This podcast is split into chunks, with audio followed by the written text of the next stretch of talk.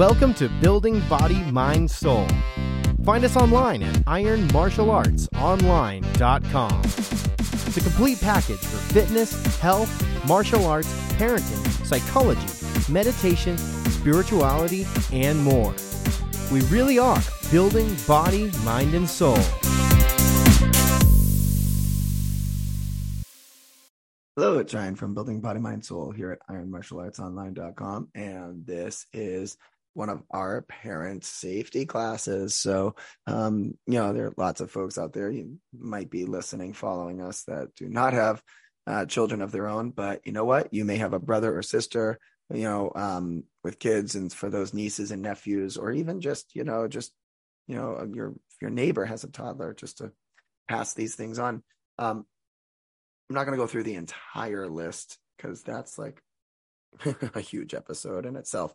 Um, there's there's never enough ways you can come up with thinking of keeping you know babies and toddlers safe but these are you know just some of the more common ones and i think that people um you know don't uh think about as much. I think perhaps I, I work in the emergency department and so perhaps people who are either first responders or uh, emergency workers or people part of trauma units they think about some of these things a little bit more um, because they see the bad thing happen to kids. So um, but let's go ahead and just run through a quick list. And so some of this will be just, you know, obvious, some of it's preventative.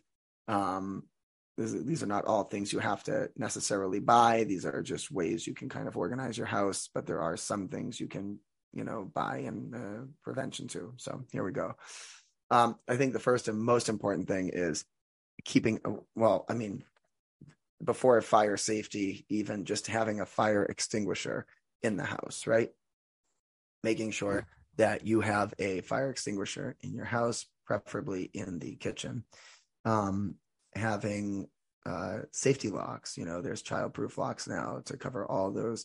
Um, we do everything from the oven door. You can do uh, any kind of if we have you know desk drawers that have like scissors and sharp things in them. So we have a little magnetic lock uh, case on one of those. Um, but they sell lots of versions of them now, and that's just something that is really important. Um, for doors, uh, this is like the most important thing I think is that you, as again, we're talking toddlers, um, but it at some point, you know, your child will be old enough as a toddler to open your front door and walk out the steps, and that's a really terrifying thing. So a couple quick things you can do for doorways that have to be protected. One, get the smart uh, doorway cover, the little, um, usually these little handles that go right over the actual doorknob, um, and they click into place. And they're not that expensive, and it could save your child's life. So it's a good investment. But the other thing I was going to say is if you have a door, whether it's a doorway inside the house or just an actual um, your your um, outside door getting into your house, you want to go ahead and have those little eye hooks. So they're the little eye hooks where one side is on the the wall um, closest, you know, to the door, and then um, like an inch or two uh, across the door, this, the, the outside perimeter of the door, you have the uh, little eye hook, uh, eye hook uh, loop there that the eye hook can go in, and so eye hooks um, are, are I think a really really important thing to put at the top of the doors because it will just make you feel so much better. Um, where you know there's just too many stories of a kid accidentally getting out the front door. It really does happen, and and you know it doesn't take long for young kids, um, you know, uh, three, four, uh, even two years old, the, to be able to do that. So, which leads me to my next thing: get a small door alarm for the doors that are like, you know, that you really, really don't want them to ever go through or go out of.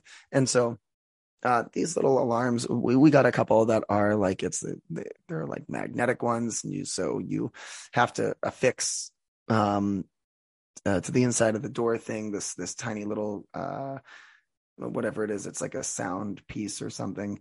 Um, and then it will go ahead and it will, uh, connect to something that's actually on the edge of the door uh, that has an alarm uh, connected to it and so it's this kind of it's these little um, I don't know what they are, the sensors in them, but I know that I know that with just a couple AA batteries, the ones that we've found, and you can get them off pretty much anywhere, and they're pretty dirt cheap given what they do to prevent your kid from potentially getting out the door, killing themselves.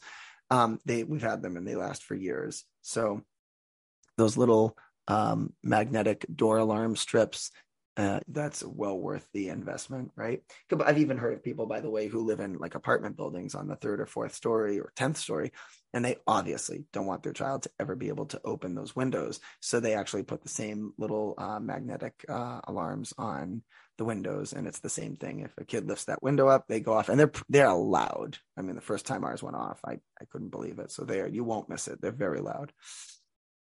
So there's that. Uh, not having any kind of um, furniture that can be climbed uh, up to windows or up to um, you know bureaus while we're thinking about it uh, you want to make sure also that if you have hanging curtains uh, one that i have just the absolute fear of god in and I, I think if i remember if i recall right this is how um, mike tyson's daughter died is having a, a loop cord that is hanging from something. I think for for him it, she was on like the treadmill or something and it had that little loop key or cord. I, I, may be getting that story wrong but i think there was something like that. And anyways they, if they land on their neck they actually can um, uh, choke themselves to death right? Because you know a young toddler doesn't have the strength to just kind of stand back up or, or you know pull themselves up from the loop cord and uh, you know not be strangled. And it doesn't take long. Right? They don't need to be in that position for like five minutes for it to happen right? These horrible things can happen in like